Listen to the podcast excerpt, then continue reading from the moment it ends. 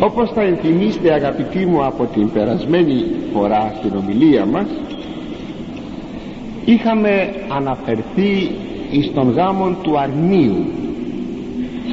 Και σε εκείνο το διάψαλμα που ήρχε να δώσει έναν ενθουσιασμό εις τον Άγιον Ιωάννη τον Ευαγγελιστή όπως ο άγγελος ο οποίος του τα εξηγεί τον ενθουσιάζει έκθαμβος λοιπόν και ενθουσιών ο Ιερός Ευαγγελιστής από αυτήν την τελική νίκη της Εκκλησίας και την οριστική καταδίκη του κακού και το θρίαμβο των Αγίων παρότι προσωρινά θα νικηθούν από τον Αντίχριστον πέφτει στα πόδια του αγγέλου που του τα δείχνει όλα αυτά να τον προσκυνήσει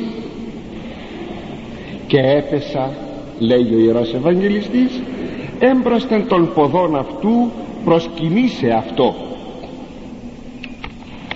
Και λέγει μη ώρα μη σύνδουλό σου ημί και των αδελφών σου των εχόντων την μαρτυρία Ιησού το Θεό προσκύνησον. Η γάρ μαρτυρία του Ιησού εστί το πνεύμα της προφητείας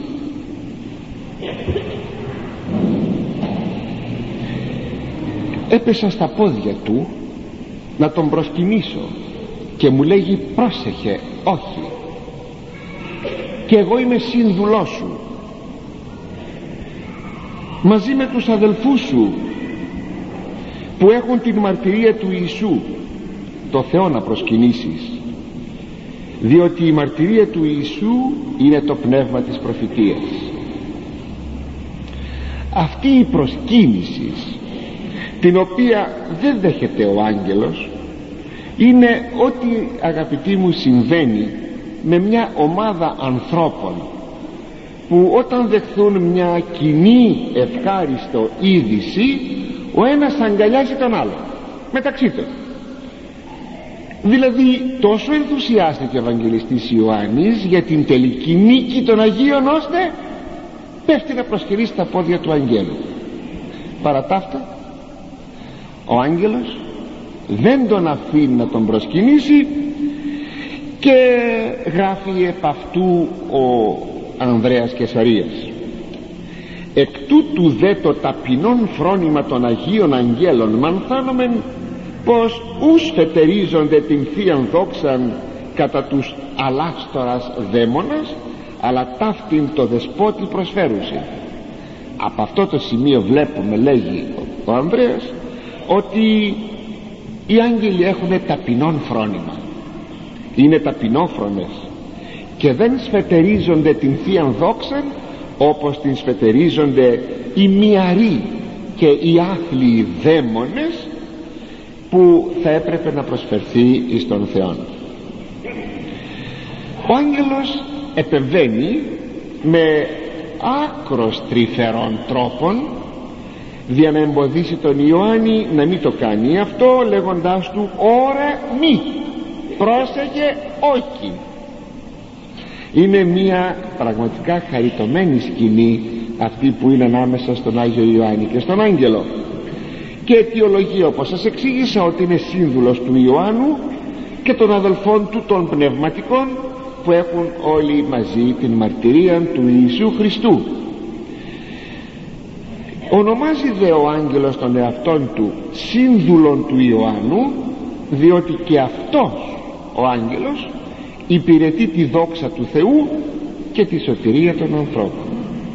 Μην ξεχνάμε όπως μας λέγει στην προς επιστολή του Απόστολος Παύλος ότι οι άγγελοι είναι λειτουργικά πνεύματα εις διακονίαν αποστελόμενα δια τους μέλλοντας κληρονομήν σωτηρία είναι διακονικά λειτουργικά πνεύματα που τους στέλνει ο Θεός για να υπηρετήσουν την σωτηρία εκείνων των ανθρώπων που πρόκειται να κληρονομήσουν τη Βασιλεία του Θεού. Αλλά με το χωρίον αυτό το τόσο χαριτωμένο ένα επεισόδιο είναι. Ένα επεισόδιο στο όλο κείμενο γίνονται τρία σημεία φανερά. Πρώτον φανερώνεται η πνευματική διάβια του προφήτου Ιωάννου όταν δείχνει με πάσαν απλότητα μία του ενέργεια άστοχος ενέργεια αυτή την οποία διορθώνει ο άγγελος. Και μόνο του το θάρρος την καταγράφει. Όπως ακριβώς βλέπουμε και στα Ευαγγέλια να καταγράφονται οι αδυναμίες των μαθητών που οι ίδιοι είναι οι συγγραφείς των Ιερών Ευαγγελίων. Ενθυμίστε σήμερα που ακούσατε στην Ευαγγελική Περικοπή πως ο Ιωάννης και ο Ιάκωβος θέλησαν να καθίσουν αριστερά και δεξιά του Κυρίου και ότι αυτήν την επιθυμία την καλλιεργούσαν όχι μόνο οι δύο αλλά και οι υπόλοιποι δέκα διότι γανάκτησαν οι δέκα για τους δύο ότι έσπευσαν αυτοί πρώτοι και μάλιστα έβαλαν και άλλος Ευαγγελιστής το λέγει αυτό έβαλαν και τη μητέρα τους ως μέσον για να επιτύχουν των σκοπών αυτών και όμως αγαπητοί μου βλέπετε την ειλικρίνειά τους. Οι αιώνες θα διάβασαν τα Ευαγγελιά τους και όμως γράφουν εκείνα τα οποία δεν πρόσεξαν είχαν ως ελαττώματα ή ως πάθη τα γράφουν όλα τα γράφουν. Αυτό θα πει κάνω ιστορία. Έτσι είναι ένα σημείο αυτό που μας φανερώνει ότι ο Άγιος Ιωάννης ο Ευαγγελιστής γράφει με ειλικρίνεια. Δεν ωρεοποιεί τον εαυτόν του δεν τον αγλαίζει αλλά γράφει έστω κι αν υποτεθεί ότι συμβαίνει μία του πτώσης. Αν βέβαια ή το πτώσης αυτό είναι αυτή περίπτωση δεύτερον φανερώνεται το θρησκευτικό ύψος του βιβλίου της Αποκαλύψεως που δέχεται μόνη την λατρεία του Θεού. Φαίνεται ότι πως να το πω σας εξήγησα προηγουμένως ότι ο Άγιος Ιωάννης από τη χαρά του έσπευσε να προσκυνήσει τον άγγελο. Παρά ταύτα είναι σε τέτοιο ύψος των βιβλίων της Αποκαλύψεως ώστε δεν επιδέχεται τίποτε παρά μόνο τη λατρεία του Θεού φυσικά αυτό δεν αντιφάσκει από το να τιμούμε τους Αγίους. Είναι φανερόν. Ή ακόμη να κάνουμε μετάνοιες σε ανθρώπους ή στις εικόνες των Αγίων. Είναι φανερό. Δεν αντιφάσκει σας το, σας το σημειώνω διότι όπως λέει ο Άγιος, ο Άγιος Ιερουσοδαμασκηνός ότι η τιμή διαβαίνει διά των εικόνων διά των Αγίων εις το πρωτότυπο εις τον Ιησού Χριστόν και ένα τρίτο σημείο κατά έμεσον τρόπον αποκρούεται κάθε αγγελολατρία η οποία αγγελολατρία ελιμένεται ήδη μερικές εκκλησίες της Ανατολής. Ο Απόστολος Παύλος έχει υπόψη του αυτήν την αγγελολατρία γι' αυτό και σημειώνει στους Κολασαείς μη δεις ημάς καταβραβευέτο θέλων εν ταπεινοφροσύνη και θρησκεία των αγγέλων.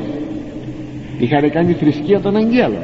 Οπότε εδώ κατά έμεσον τρόπον το χωρίον αυτό έρχεται να διορθώσει εκείνο που οι εκκλησίες της Ανατολής όχι όλες, μερικές εκκλησίες της Ανατολής και σε άλλα μέρη είχαν παρεκκλίνει εις την λατρεία των αγγέλων εις την θρησκεία των, των αγγέλων τι σημαίνει εκείνο που λέγει η γάρ μαρτυρία του Ιησού εστί το πνεύμα της προφητείας είναι ένα θεωρείται ερμηνευτικά δύσκολο χωρίο και υπάρχουν πολλές ερμηνείες. Σας παίρνω και σας λέγω την πιο ε, πιθανή εκδοχή. Μην εκπλήτεσαι ως να λέγει στον Ιωάννη για όσα σου απεκαλύφθησαν που σπέβδεις να με προσκυνήσεις. Διότι αυτός που κατέχει την ομολογία του Ιησού και είναι πρόθυμος όπως είσαι και εσύ να μαρτυρήσεις για αυτή την ομολογία του Ιησού Χριστού αυτός είναι και κάτοχος του πνεύματος της προφητείας που περιέχεται σε τούτο το βιβλίο.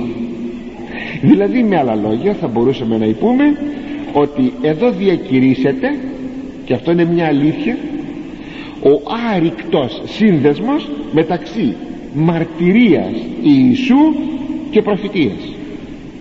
Εκείνος ο οποίος φτάνει να ομολογεί τον Χριστόν με μαρτυρικών τρόπων εκεί όχι πάντοτε αλλά πολλάκις συμβαίνει να έχει και να παίρνει από το Πνεύμα του Άγιον και το προφητικό χάρισμα πολλάκις χωρίς ακόμη να έχει συμβεί το μαρτύριο αλλά εν ώψη ότι θα συμβεί το μαρτύριο αλλά υπάρχει η ομολογία στον Ιησού Χριστόν η θαραλέα ομολογία στον Ιησού Χριστόν ο Χριστός δίδει το πνεύμα της προφητείας. Πάρτε παράδειγμα τον Άγιο Κοσμά τον Ετωλό.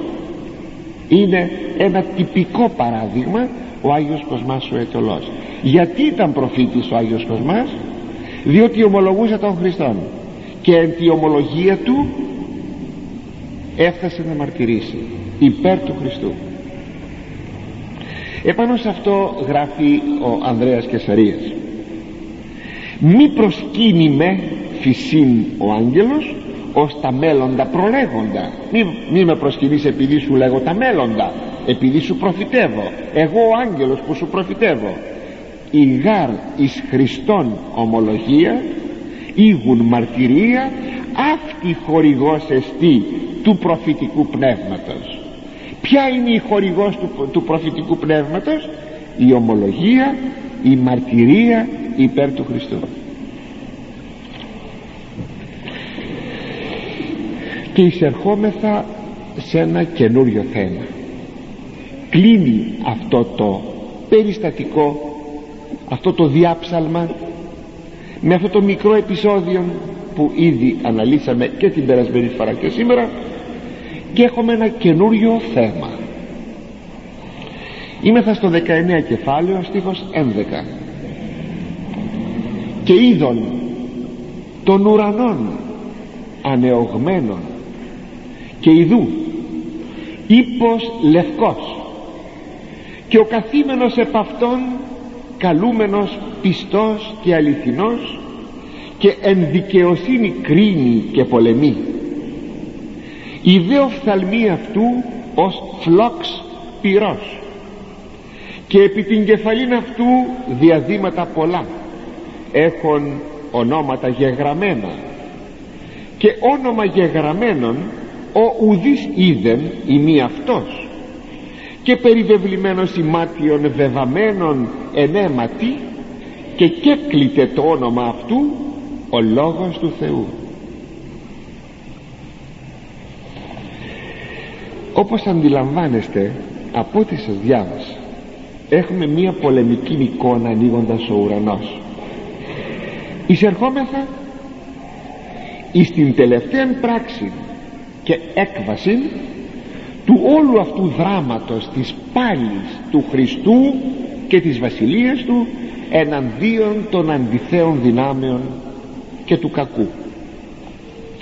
Είναι άξιο πολλής προσοχής και εδώ θα παρακαλέσω ιδιαιτέρως προσέξατε από ερμηνευτικής πλευράς ότι ο προφήτης Ιωάννης ό,τι θα μας περιγράψει στα επόμενα κεφάλαια 19, 20, 21,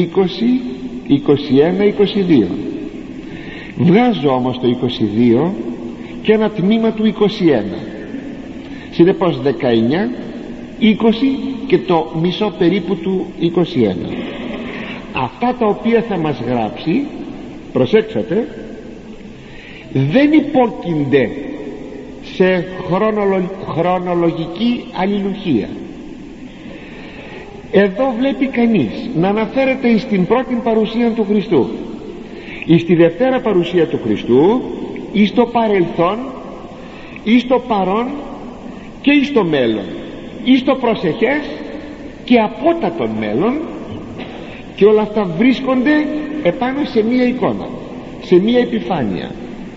Και δεν υπάρχει καμία χρονική αλληλουχία προσέξατε το αυτό το σημείο. Γιατί αυτό θα μας σταθεί οδηγός στην ερμηνεία του παρακάτω κειμένου συγκεκριμένο για να το καταλάβουμε αυτό που σας είπα ας κοιτάξουμε μία βυζαντινή εικόνα. Πολλές φορές τις βυζαντινές εικόνες επάνω στην ίδια επιφάνεια στον ίδιο χώρο έχουμε έχουμε την ιστορία ενός προσώπου ή τις φάσεις ενός γεγονότος. Είπα την ιστορία ενός προσώπου όχι ένα πρόσωπο αλλά βλέπετε πολλές μικρές εικόνες. Εικονίζει στο κέντρο Φερρυπίν την ε, μορφή ενός μάρτυρος και γύρω γύρω έχει μικρές εικόνες που δείχνουν την ιστορία του προσώπου που εικονίζεται στο κέντρο της εικόνας. Αυτό τι σημαίνει; Σημαίνει ότι εδώ πέρα έχουμε ή την ιστορία ενός γεγονότος ή της φάσης ενός προσώπου ή της φάσης ενός γεγονότος όπως είναι επί παραδείγμα τη γέννηση του Χριστού. Το σπήλαιο, η Θεοτόκος το βρέφος Ιησούς τα ζώα. Πλάι ο Ιωσήφ ένας βοσκός ο διάβολος. Παραπέρα είναι οι μάγοι. Οι μάγοι ξέρουμε ότι ήρθαν ύστερα από ένα χρόνο. Από δίπλα είναι οι βοσκοί και πιο πέρα είναι οι άγγελοι που ψάλουν το δόξα εν της όλα αυτά είναι στην ίδια εικόνα. Έχουμε δηλαδή φάσεις ενός γεγονότος. Συνεπώς επειδή συγκεντρώνονται στην ίδια εικόνα έχουμε και τον ίδιο χρόνο. Μάλιστα πολλοί νομίζουν και μάλιστα πάρα πολλοί το νομίζουν αυτό ότι οι μάγοι ήρθαν να προσκυνήσουν τον Χριστό μόλις γεννήθηκε πάρα πολλοί το πιστεύουν αυτό το πράγμα γιατί; Επειδή δεν μπορούν να αντιληφθούν ότι εικονογραφικά έχουμε συμπίεση του χρόνου και εμφανίζονται όλα αυτά στην ίδια εικόνα. Ό,τι συμβαίνει στη βυζαντινή αυτή εικόνα που ο ζωγράφος τα παρουσιάζει χωρίς να ενδιαφέρεται για την ιστορική ή χρονική αλληλουχία ότι αυτό έγινε πρώτο εκείνο έγινε δεύτερο εκείνο έγινε τρίτο. Τα εικονίζει όλα σε ένα επίπεδο. Το ίδιο πράγμα κάνει ο Άγιος Ιωάννης ο Ευαγγελιστής στα επόμενα κεφάλαια της Αποκαλύψεως. Τα γεγονότα που θα πει δεν έχουν χρονική αλληλουχία αλλά είναι όλα σε ένα επίπεδο. Αν υποτεθεί ότι θα ζητούσαμε να ερμηνεύσουμε τα παρακάτω γεγονότα. Και θα αρχίσουμε να ερμηνεύουμε τώρα αυτό που σας διάβασα το ερμηνεύσουμε αν υποτεθεί ότι θα αρχίσουμε να ερμηνεύουμε αναζητούντες χρονική αλληλουχία τι πρώτο τι δεύτερο; Τότε κινδυνεύουμε να αποδεχθούμε χιλιαστικές θέσεις. Διότι λίγο παρακάτω αναφέρεται για τη χιλιετή βασιλεία του Χριστού και αν υποτεθεί ότι δεχόμεθα όπως περιγράφονται στο Ιερόν Κείμενο τα πράγματα τότε πέφτουμε σε αυτήν την αίρεση που η Εκκλησία έχει καταδικάσει αυτήν την χιλιαστική αντίληψη ότι μετά από τον Αντίχριστον θα βασιλεύσει ο Χριστός επί της γης χίλια χρόνια. Αυτό που διδάσκουν και οι χιλιαστές. Και που έστω και αν το δεχθούμε αυτό κάτω από τις πνευματικότερες προϋποθέσεις όπως κάποιοι πατέρες της Εκκλησίας μας το εισημείωσαν εν τούτης δεν γίνεται δεκτό από την Εκκλησία η Εκκλησία δεν εγνωρίζει χιλιετή βασιλεία του Χριστού. Στη χιλιετή βασιλεία του Χριστού δίνει άλλη τοποθέτηση όπως θα ειδούμε. Αν λοιπόν υποτεθεί ότι δεν ερμηνεύομαι με τον τρόπο που σας εξήγησα υπάρχει αυτός ο κίνδυνος.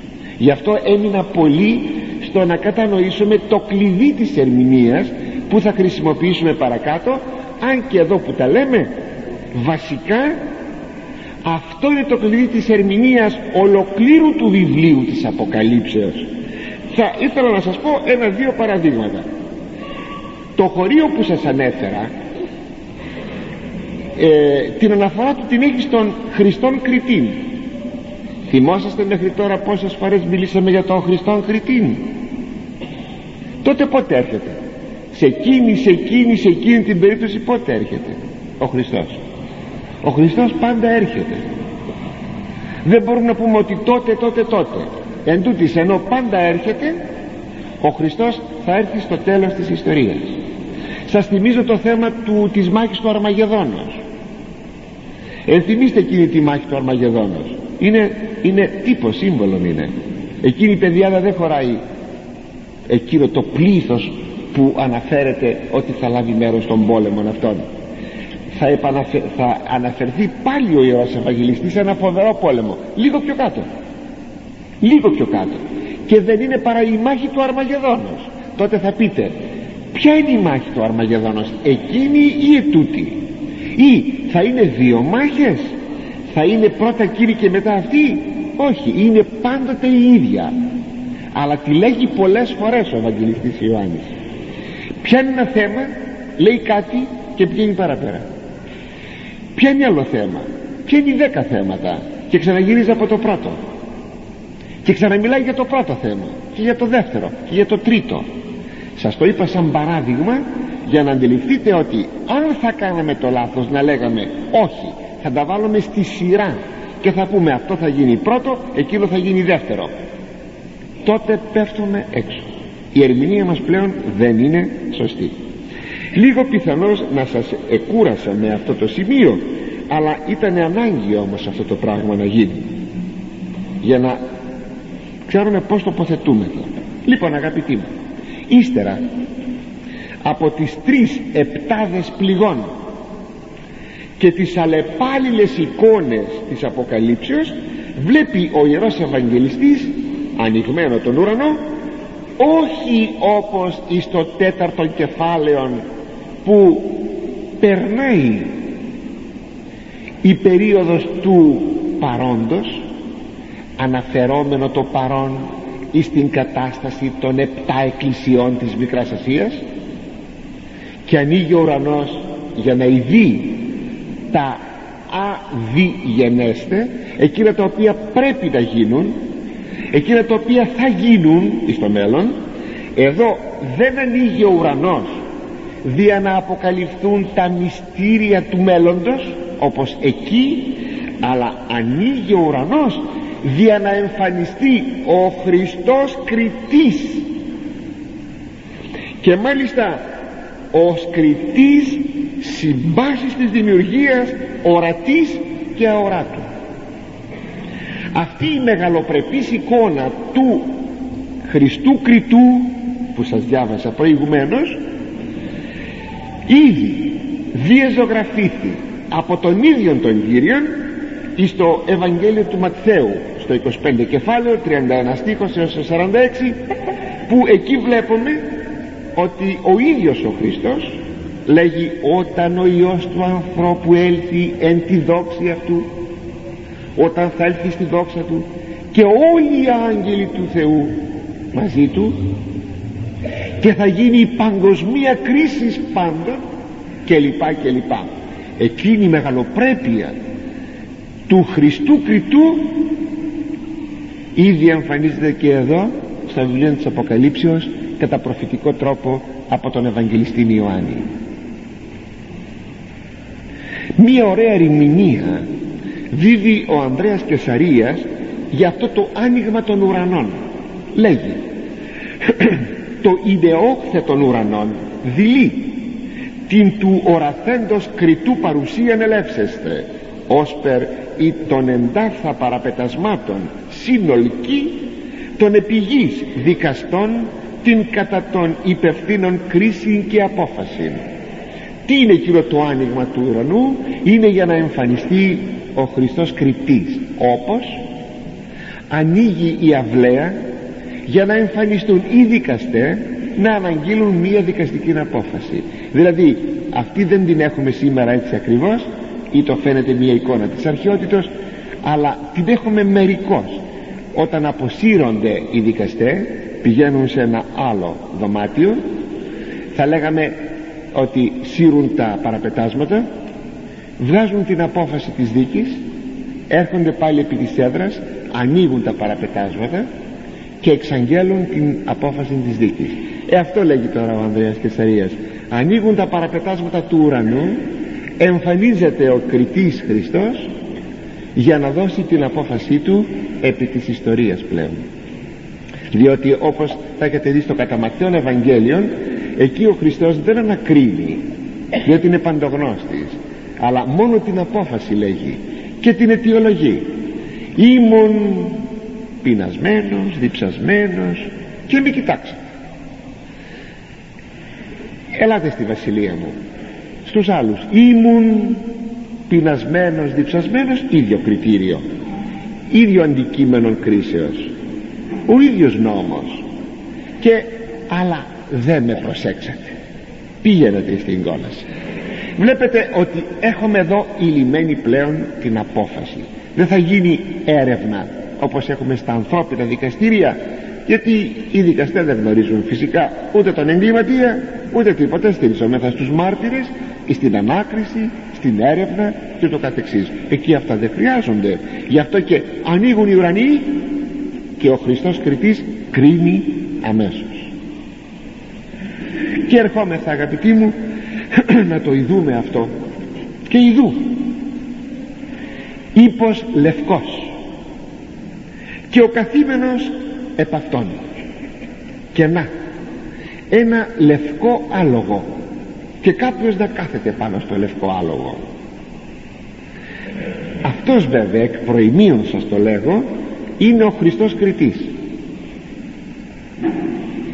μέχρι τώρα σε όλες αυτές τις αποκαλυπτικές εικόνες της Αποκαλύψεως ο Χριστός εμφανίζεται ως αρνίον. Και μάλιστα όπως το Άγιον Πνεύμα στην ελληνική γλώσσα είναι ουδετέρου γένους και ξέρετε ότι το ουδέτερον γένος μέσα μας όταν το λέμε μας δημιουργεί ένα αίσθημα ό,τι λέει το ουδέτερον γένος. Δηλαδή ένα αίσθημα ουδετερότητος ένα αίσθημα ε, στατικότητος στη λατινική γλώσσα είναι αντίθετα. Ο λόγος είναι ουδετέρου γένους και το πνεύμα το Άγιον είναι αρσενικού γένους.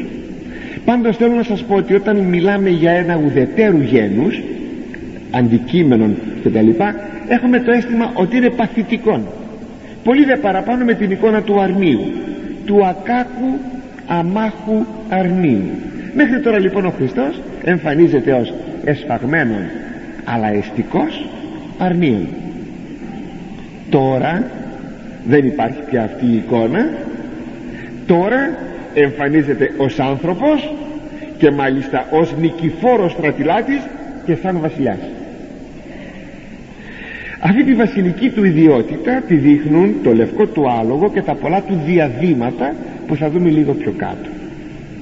Επ' αυτού γράφει ο Αρέθρας «Υπομεν δια το τάχος της επελεύσεως λευκός δε δια το φεδρόν και ανεπισκίαστον των κρυμάτων υπουδεμιά δουλουμένων προσωποληψία τι σημαίνει το λευκό άλογο; Τόσο δια ε, συγγνώμη τι σημαίνει το άλογο; Δια την ταχύτητα του πράγματος. Έρχεται ο κριτής. Θα το δούμε αυτό λίγο πιο κάτω δια την ταχύτητα πως γίνεται.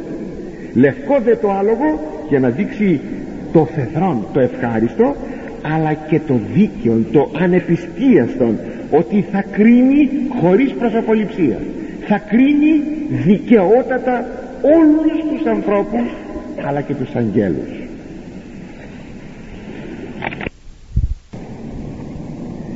και ειδού ύπος λευκός και ο καθήμενος επ' αυτόν καλούμενος πιστός και αληθινός.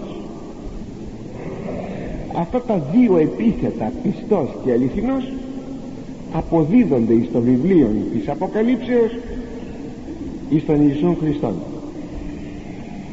Λέγει ο Αρέφας πιστός δε και αληθινός ο αναβάτης περιού και Παύλος φυσίν πιστός μένει αρνήσαστε εαυτόν ουδύνατε. Πιστός λοιπόν και αληθινός είναι ο αναβάτης του ύπου περί του οποίου ο Παύλος λέγει ότι είναι πιστός και δεν δύναται να αρνηθεί τον εαυτόν του. Το λέγει στην Δευτέρα προς Τιμόθεων 2,13 εμείς τον αρνούμεθα εκείνος όμως δεν μπορεί να αρνηθεί τον εαυτόν του δηλαδή αυτό σημαίνει το πιστός και το αληθινός. Ότι ό,τι εξήγηλε ο Χριστός στα Ευαγγέλια οπωσδήποτε θα πραγματοθεί διότι είναι αξιόπιστος και αληθινός.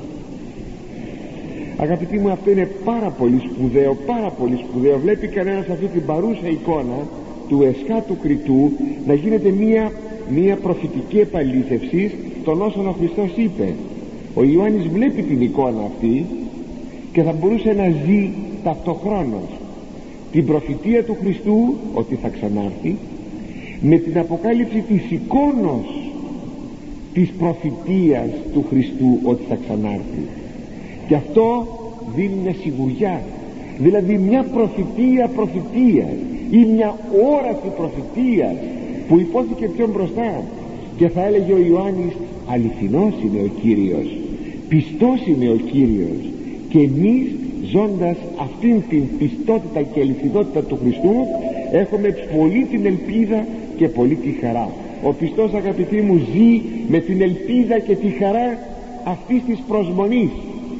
Γιατί ό,τι υπόθηκε από τον Χριστό θα γίνει και θα γίνει γιατί ο Χριστός είναι πιστός και αληθινός. Είναι ο ναι και ο αμήν όπως λέγει ο Απόστολος Παύλος. Και εν δικαιοσύνη κρίνει και πολεμεί.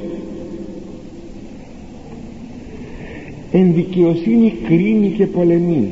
Προσέξτε αυτό το σημείο.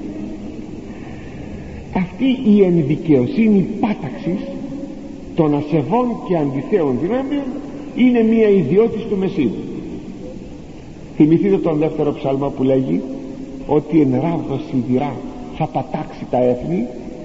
Αυτή λοιπόν η πάταξη εν δικαιοσύνη των ασεβών είναι ξαναλέγω άλλη μια φορά ιδιώτης του Μεσίου επάνω σε αυτό γράφει ο Ισαΐας τα εξής. Γιατί μας ενδιαφέρει μας ενδιαφέρει πάρα πολύ για να ζήσουμε τα γεγονότα και να αναμένουμε στο ενδέκατο κεφάλαιο του γράφει αλλά κρινεί και ελέγξει και πατάξει γίνει το λόγο του στόματος αυτού και εν πνεύματι διαχειλαίων ανελεί θα φωνεύσει ασεβή και έστε δικαιοσύνη εζωσμένος στην οσφήν αυτού και αληθεία ηλυμένος τας πλευράς. Είναι θα λέγαμε οπλισμένος στις πλευρές του με την αλήθεια. Ώστε βλέπουμε εδώ αυτό που λέει ο Ισαΐας να επαληθεύεται ευθύς πιο κάτω από τον Ευαγγελιστή Ιωάννη όπως σας το ανέφερα. Θα το δούμε που θα πολεμήσει τους εχθρούς του τις αντίθετες δυνάμεις ο Χριστός με τον υπέα που τον αποκαλεί ο Λόγος του Θεού. Και είναι ο ενανθρωπής σας Λόγος του Θεού που θα κρίνει την γη. Είναι εκείνο που είπε ο ίδιος ο πατήρ δεν κρίνει κανένα. Όλη την κρίση την έχει δώσει εις τον Υιόν επάνω σε αυτό γράφει ο Απόστολος Παύλος το εξής Εβραίους 4,12 ζων γαρ ο λόγος επειδή ομιλεί περί λόγου του Θεού Ευαγγελιστής Ιωάννης. Ζων γαρ ο λόγος του Θεού και ενεργής δυναμικός και τομότερος κοφτερότερος υπερπάσαν μάχεραν δίστομον και διεικνουμένη και διεικνούμενος άχρη μερισμού ψυχίστε και πνεύματος αρμόντε και μυελών. Και κριτικός κρίνει κριτικός ενθυμίσεων και ενιών καρδίας κρίνει τα βάθη της ανθρωπίνης ψυχής και ούτε κτήσεις αφανής ενώπιον αυτού. Δεν υπάρχει κάτι που να κρύβεται μπροστά εις τον κριτήν Χριστόν. Πάντα δε γυμνά και τετραχυλισμένα της οφθαλμής αυτού. Όλα είναι διαφανή μπροστά στα μάτια του δικαίου κριτού διότι δεν θα μπορούσε ποτέ να κρίνει δίκαια αν ήταν υπήρχε φύσης συσκιασμένη και αδιαφανής. Εκείνο που είναι πολύ χαριτωμένο είναι αυτό που λέγει η Σοφία Σολομώντος στο 18 κεφάλαιο 14-15 ακούσατε. Είναι περίφημο. Πριν σας το διαβάσω το χωρίο αυτό αναφέρεται στην τιμωρία της Αιγύπτου που εταλαιπώρησε το λαό του Θεού τους Ισραηλίτες. Και βρισκόμεθα στην τελευταία νύχτα που παραμένουν οι Εβραίοι στην Αίγυπτο και που πρόκειται να επέλθει η δεκάτη και τελευταία πληγή που είναι ο θάνατος των πρωτοτόκων της Αιγύπτου. Σας διαβάζω τώρα. «Ισύχου γάρ σιγής περιεχούσεις τα πάντα και νυχτός εν οι δύο τάχοι μπεσαζούσεις ο παντοδύναμός σου λόγος απουρανών εκθρόνων βασιλειών απότομος πολεμιστής εις μέσον της ολεθρίας ηλατογής περίφημο περίφημο χωρίο ενώ λέγει ήταν σιγή είχε πέσει νύχτα κάπου τα μεσάνυχτα. Αποτόμως λέγει ο παντοδύναμος σου λόγος ο λόγος του Θεού. Δηλαδή ο Υιός του Θεού. Ο παντοδύναμος σου λόγος από τους ουρανούς από, από θρόνων βασιλειών θα λέγαμε από τα βασιλικά παλάτια από τον θρόνο, από τον ουρανό. Απότομος πολεμιστής. Κοιτάξτε απότομος πολεμιστής. Όπως εμφανίζεται εδώ τώρα στο βιβλίο της Αποκαλύψεως. Εις μέσον της ολεθρίας ολεθρίας ήλατο γης ήρθε να, να καταπατήσει και να προσφέρει την καταστροφή σε μια γη που τον αρνήθηκε σε μια γη που επέμενε στην αμαρτία της σε μια γη που επέμενε στην επιμονή της. Αγαπητοί μου το χωρίο αυτό πρέπει να σας πω είναι ένας ιστορικός τύπος των εσχάτων που δείχνει πως θα εισέλθει πάλι εις την ιστορία ο Λόγος του Θεού που σαρκώθηκε αυτό το απότομος ο Χριστός είπε εχνιδίως είπε την εικόνα του κλέπτου εν νυχτή. Ουδής θα περιμένει. Τίποτα οι πιστοί μόνο θα περιμένουν. Μόνο οι πιστοί θα περιμένουν. Οι άπιστοι θα έχουν μεσάνυχτα.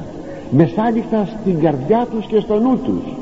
Μέσα σε αυτά τα μεσάνυχτα ξαφνικά απότομα ευνίδια θα γίνει η Δευτέρα του Χριστού παρουσία ξέρετε πόσο απότομα; Η έλευση του Χριστού και η Ανάσταση των νεκρών θα γίνει όπως λέγει ο Απόστολος Παύλος εν ρηπή οφθαλμού.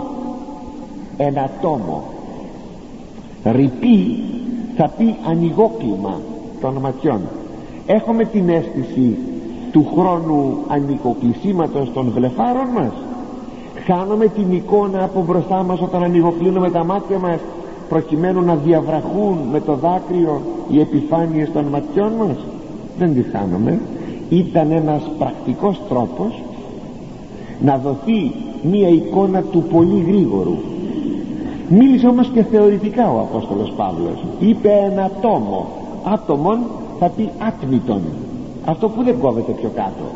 Όχι άτομον νύλης αλλά άτομον χρόνο δηλαδή μικρότατος χρόνος. Και πως να τον παραστήσει; Τον παριστάνει με το ανοιγόκλημα των ματιών τι σημαίνει αυτό; Το ευνίδιο της εμφανίσεως του Χριστού Κριτού και της Αναστάσεως των νεκρών. Γι' αυτό σας είπα είναι πολύ ωραία αυτή η εικόνα από τη Σοφία Σολομώντος. Η αξία της ξέρετε που βρίσκεται. Δεν βρίσκεται στην περιγραφή αλλά σε ένα ιστορικό προηγούμενο στο ότι δηλαδή αυτό συνέβη τη νύχτα εκείνη στην Αίγυπτο. Τύπος ιστορικός. Όπως και οι δέκα πληγές είναι ιστορικοί τύποι των, τρι, των τριών επτάδων πληγών που προσφέρονται μέσα στην ιστορία και προπαντός τα έσχατα. Είναι λοιπόν οι δέκα πληγές ιστορικός τύπος εκείνο που έχει βαρύτητα εις τον χριστιανισμό είναι το ιστορικό προηγούμενο ο ιστορικός τύπος. Αγαπητοί μου ο χριστιανισμός είναι αποκάλυψης. Είναι ιστορία. Είναι ιστορικών προηγούμενων είναι χειροπιαστό πράγμα. Όλες οι άλλες θρησκείες επειδή υπάρχουν τόσες και κυκλοφορούν και τις λέγουν ότι είναι όλες καλές σας λέγω όλες οι άλλες θρησκείες είναι επίνια ανθρωπίνη. Αν μπορείς χάτευσε την προφητεία. Μπορείς δεν μπορείς. Και ο χριστιανισμός έχει και στηρίζεται πάνω στην προφητεία και στα γεγονότα. Στα γεγονότα και στην προφητεία. Όλες οι άλλες θρησκείες είναι κατεπίνιαν κατά κατασκευή του νου. Επάνω σε αυτό συγγνώμη. Ναι. Η δε οφθαλμή αυτού ως φλόξ πυρός. Τα μάτια του λέγει είναι σαν φλόγα πυρός. Φλόγινη ε, ε, ε φλόγα φωτιά που βγαίνει από τα μάτια. Παράξενο. Βγαίνει από τα μάτια φωτιά. Φοβερό το θέαμα. Πάνω σε αυτό γράφει ο Ανδρέας και Σερίας κρίνει της οφθαλμής ήγουν τι εποπτική αυτού δυνάμει. Αφορίζον φλόγα πυρός δικαίης βεν φωτιστικήν αλλού καυστικήν. Αμαρτωλής δε καυστικήν αλλά φώτιστον. Ωραίο χωρίο σπουδαίο. Ασφαλώς το έχει πάρει από το Μέγα Βασίλειο. Ότι κρίνει με τα μάτια του δηλαδή είναι η εποπτική δύναμη του Θεού ότι τα βλέπει όλα. Και αυτή η φλόγα που φεύγει από τα μάτια η φωτιστικότητά της φτάνει στους δικαίους και δίνει τη δόξα. Η καυστικότητα χωρίς την καυστικότητα η καυστικότητά της φτάνει στους αμαρτωλούς και χωρίς τη φωτιστικότητα και δίνει την κόλαση την τιμωρία. Είναι αξιοσημείωτο ότι αυτή η πύρινη φλόγα φεύγει από τα μάτια του Χριστού και όχι από κάποιο άλλο μέρος του σώματος. Ξέρετε τι σημαίνει αυτό; Σημαίνει ότι ο Χριστός ανα πάσα στιγμή βλέπει και τους εν τη Βασιλεία του Θεού και τους εις την κόλαση. Τους βλέπει ανα πάσα στιγμή. Αν αποστήρει τα μάτια του ο Χριστός πάβει η κόλαση δεν είναι κόλαση. Βλέποντας τους αμαρτωλούς γίνεται κόλαση. Φοβερό. Και επί την κεφαλήν αυτού διαδήματα πολλά. Και πάνω στο κεφάλι του πολλά στέματα βασιλικά. Αυτά τα πολλά διαδήματα είναι μια εικόνα ότι είναι ο πραγματικός βασιλιάς των βασιλέων και αντιδιαστέλλεται προς τον πρόσκαιρον άρχοντα του κόσμου τούτου τον δράκοντα και το θηρίον με τα 7 κεφάλια και τα 7 διαδήματα. Επάνω σε αυτό γράφει ο Αρέθας το εξής. Τα πολλά διαδήματα της κατά πάντων εξουσίας εστι γνώρισμα ουρανίων και επιγείων και κατακτονίων. Ότι είναι Κύριος ο Χριστός των ουρανίων δυνάμεων των επιγείων ουρανίων των αγγέλων των επιγείων όσοι είναι στη γη και των κατακτονίων όσοι είναι στον Άδη είναι Κύριος του παντός. Ενεφανίζεται ο Αντίχριστος Κύριος του παντός. Και ο δράκον αλλά δεν είναι. Αυτοί θα τους πιάσει ο Χριστός θα το δούμε λίγο πιο κάτω μετά το Πάσχα πρώτο Θεός. Από το σβέρκο από το αυτί από εδώ και θα τους πετάξει μέσα στην κόλαση. Τι αθλιώτης έχουν ονόματα γεγραμμένα είχε ονόματα γραμμένα προφανώς στο μέτωπο ή στα στέματα. Τα ονόματα του Μεσίου κατά την ανατολική συνήθεια σχετίζονται και ανταποκρίνονται πάντοτε προς την φύση και τις ιδιότητες που τις εκφράζουν. Δηλαδή για να καταλάβετε ο Ισαΐας στο ένα το κεφάλαιο του γράφει τα εξής. Και καλείται αναφέρεται στο Μεσσία το όνομα αυτού μεγάλης βουλής άγγελος θαυμαστός σύμβουλος Θεός ισχυρός εξουσιαστής άρχον ειρήνης πατήρ του μέλλοντος αιώνος αυτά είναι ονόματα ονόματα ιδιότητες όμως που εκφράζουν εκφράζουν ποιος είναι ο Μεσσίας. Και όνομα γεγραμμένον ο ουδής είδεν ημί αυτός. Και όνομα γραμμένο που κανείς δεν το ξέρει παρά μόνον αυτός. Αυτός ο στίχος δεν έρχεται σε αντίφαση με το προηγούμενο χωρίο που λέγει ονόματα πολλά γραμμένα και συνεπώς ευανάγνωστα αλλά απλώς θέλει να εκφράσει ότι τα πάντα του Θεού δεν είναι γνωστά εις τα κτίσματα και όπως εν προκειμένου γράφει ο Αρέθας το άγνωστον του ονόματος το της ουσίας αυτού ακατάληπτον σημαίνει. Ποιο είναι αυτό το άγνωστο όνομα; Αναφερόμενος στην ουσία του Θεού. Ποια είναι η ουσία του Θεού; Άγνωστη. Ποιος την ξέρει την ουσία του Θεού; Την ξέρει μόνον ο Θεός. Και συνεχίζει. Τεσγάρ οικονομίες ον πολυόνιμος ως αγαθός ως ποινή ως ήλιος ως φως ως ζωή ως αγιασμός ως απολύτρωσης. Τι θα πει εδώ τεσγάρ οικονομίες; Ό,τι αφορά στις σχέσεις του με το μυστήριο της Θείας Οικονομίας τις σχέσεις του με τον κόσμο. Εκεί έχει τα ονόματα. Αγαθός, ποιμήν, ήλιος, φως, ζωή, αγιασμός, απολύτρωσης. Και αν θέλετε λέγει ο Αρέφας και τες αποφάσεις απόφασης είναι η αποφατικότητα.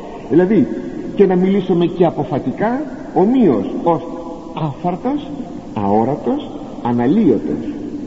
Η ουσία λέγει ο Αρέφας ανώνυμος. Δεν έχει όνομα η ουσία του Θεού. Η ουσία ανώνυμος.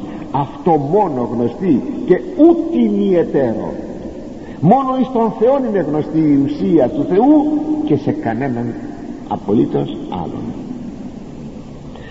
Πέραν της ουσίας που είναι ανώνυμος αυτό το άγνωστο όνομα είναι αγαπητοί μου ήδη γνωστό στην Εκκλησία. Και είναι εκείνο που αναφέρει ο Ιερός Ευαγγελιστής προσέξτε προσέξτε αυτό το σημείο στον πρόλογο του Ευαγγελίου του ή στον πρόλογο της πρώτης επιστολής του της Καθολικής και στον ευθύς επόμενο στίχο που λέγει και το όνομα αυτού ο Λόγος του Θεού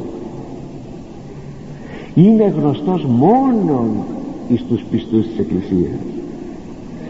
Θα μου πείτε και ένας απ' έξω μπορεί να πει ο Λόγος του Θεού δεν θα καταλάβει τίποτα. Το περιεχόμενο του ονόματος αυτού είναι αποκαλυμμένο μόνο μέσα στην Εκκλησία και είναι γνωστό ότι το όνομα Λόγος δεν εκφράζει βέβαια την ουσία του Θεού εκφράζει όμως την τριαδικότητα του Θεού διότι έτσι πληροφορούμεθα τα τρία πρόσωπα της Αγίας Τριάδος. Αλλά θα επανέλθω στο Λόγο του Θεού γιατί είναι λίγο πιο κάτω. Και περιδευλημένος ημάτιον βεβαμένων ενέματι και ντυμένος με ημάτιο που είναι βαμμένο με αίμα τι σημαίνει αυτό; Ότι γυρίζει νικητής από τον πόλεμο εναντίον των εχθρών του τους οποίους κατενίκησε. Γράφεις σε αυτό ο Ισαΐας και παρακαλώ παρακολουθήστε γιατί είναι λίγο μακρύ. Τι σούτος συγγνώμη Ισαΐας 63 κεφάλαιο 1 έως 4 τις ούτως ο παραγενόμενος εξεδόμ ερήθημα ηματίων εκβοσόρ ούτως ωραίος εν στολή βία μεταισχύος ποιος είναι αυτός που ήλθε ο παραγενόμενος αυτός που ήρθε από την Εδόμ από την Ιδουμαία. Εδόμ θα πει κόκκινος. Κόκκινος. Ποιος είναι αυτός που ήρθε από τη χώρα την κόκκινη; Και τα ημάτια του είναι κόκκινα. Είναι πολύ όμορφος. Είναι τόσο πολύ ωραίος που φέρει στρατιωτική στολή εν στολή βία που φέρει στρατιωτική στολή και προχωρεί βιαστικά και με δύναμη. Ποιος είναι αυτός ερωτά ο προφήτης. Εγώ διαλέγομαι δικαιοσύνη και κρίση σωτηρίου ομιλεί τώρα ο ερχόμενος. Δηλαδή ο Μεσσίας. Εγώ είμαι εκείνος ο οποίος κηρύττω δικαιοσύνη κρίνω δίκαια μεταδυνάμεως και σώζω γιατί σου ερωτά πάλι ο προφήτης διαλογικά.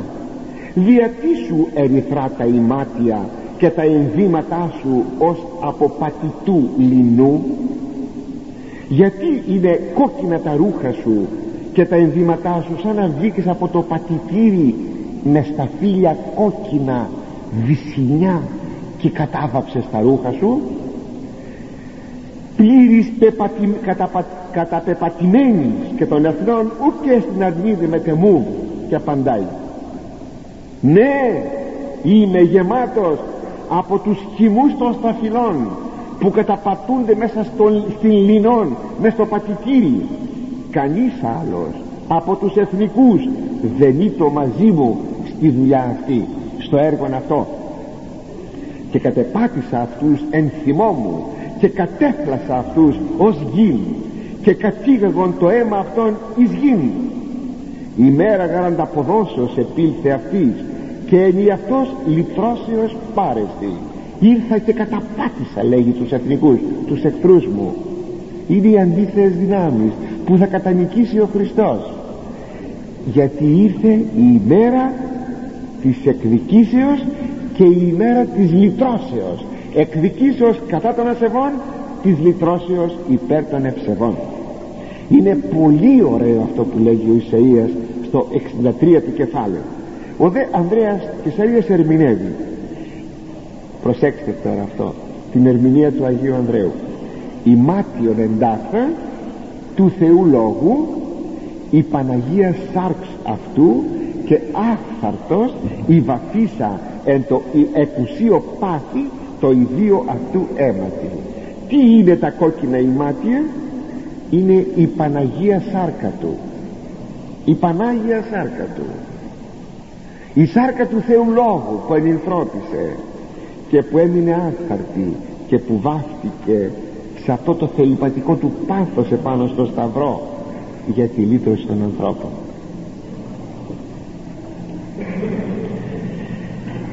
Δηλαδή πρόκειται για την ενανθρώπιση και την ηλαστήριον θυσία του Θεού Λόγου. Και κέκλειται το όνομα αυτού ο Λόγος του Θεού. Το όνομά του ο Λόγος του Θεού. Εάν έπρεπε αγαπητοί μου να αναλύσουμε το όνομα αυτό ο Λόγος του Θεού και πολύ χρόνο θα χρειαζόμαστε αλλά προπαντός γνώση μυστηρίων Θεού. Δηλαδή αληθή θεολογία. Γι' αυτό το λόγο θα περιοριστώ μόνο σε πολύ λίγα σημεία.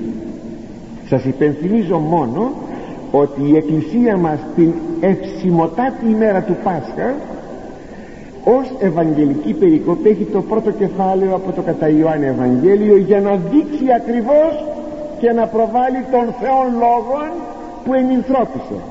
Γι' αυτό το κάνει η Εκκλησία μας αυτό. Και θα μας πει ότι ο Λόγος σάρξ εγένετο. Ωστόσο ακούστε μια ωραιοτάτη ερμηνεία στα λίγα λεπτά που μας μένουν του Ανδρέου Κεσαρίας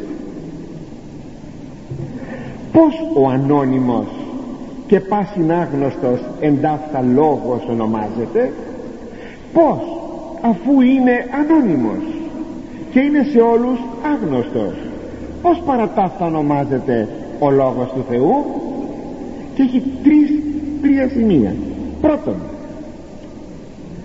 ή προς ένδειξη της ιικής υποστάσεως και της απαθούς εκ πατρός γεννήσεως καθάπερ και ο ημέτερος λόγος εκ του ημετέρου νου πρόηση όπως φεύγει ο δικός μας λόγος η φωνή μας και εκφράζει τον νουν έτσι και ο Θεός Λόγος ο Υιός πως να το εκφράσει κανείς; Είναι απαθής η γέννησής του από τον πατέρα. Και ονομάζεται λόγος. Δεύτερον ή το πάντων των όντων τους λόγους αυτό φέρει ή διότι μέσα του ο Θεός Λόγος φέρει τους λόγους των όντων. Τα όντα είναι τα όντα. Όλα τα όντα. Οι λόγοι είναι οι αιτίες. Οι αιτίες των όντων οι αιτίες των όντων λέγονται λόγοι των όντων και ονομάζεται λόγος επειδή εκείνος δημιούργησε τον κόσμο και εν αυτό έχει μέσα του έχει τους λόγους των όντων. Τι ωραίο αυτό. Όσοι το καταλαβαίνετε μεγαλείο να βλέπεις τον Ιησού Χριστόν παντού μέσα στη δημιουργία διότι όλους τους λόγους των όντων τους βρίσκουμε μέσα στον Θεόν Λόγο που σάρξ εγένετο και σκήνωσεν εν ημίν. Και τρίτον ή το εξαγγελεύς είναι της πατρικής σοφίας και δυνάμεως. Τρίτον λέγεται λόγος διότι εξαγγέλει τη σοφία και τη δύναμη την πατρική έρχεται να πει ό,τι θα είχε να πει ο πατέρας. Γι' αυτό λέγεται λόγος. Αγαπητοί μου αυτού του λόγου του Θεού που τα ημάτια του είναι ερυθρά εορτάζουμε αυτές τις μέρες. Όσο βαθαίνουμε στους προφήτες και γενικά στο νόημα της Αγίας Γραφής τόσο ανακαλύπτουμε ποιος είναι αυτός ο ενανθρωπίσας Λόγος του Θεού και ότι είναι ο αληθινός και ο πιστός. Καλές γιορτές